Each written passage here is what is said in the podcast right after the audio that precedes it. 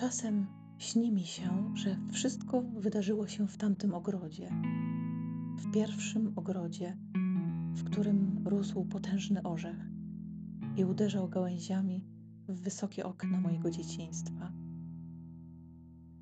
Czuję zapach dawnego przedwiośnia.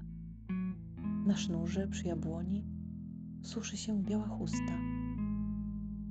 W glinianej misce woda powtarza ściegi nachylonej trawy.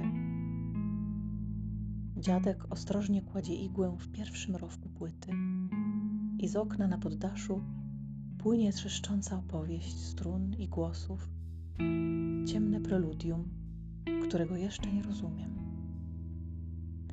Babcia gładzi złote liszki leszczyny w głębi ogrodu, tuż przy płocie, za którym w równoległych przestworzach znów wyrasta kamienne wzgórze. Za nim pustynia otwiera się w ponury bezkres szarego pyłu. Nad Jerozolimą chmury układają się w fioletowe wstęgi i suną tuż przy horyzoncie. Żonę Piłata zaczynają dręczyć niespokojne sny. Magdalena rozplątuje potargane miłością włosy. Czyjeś dłonie ścinają drzewo, przelewają dojrzałe wino.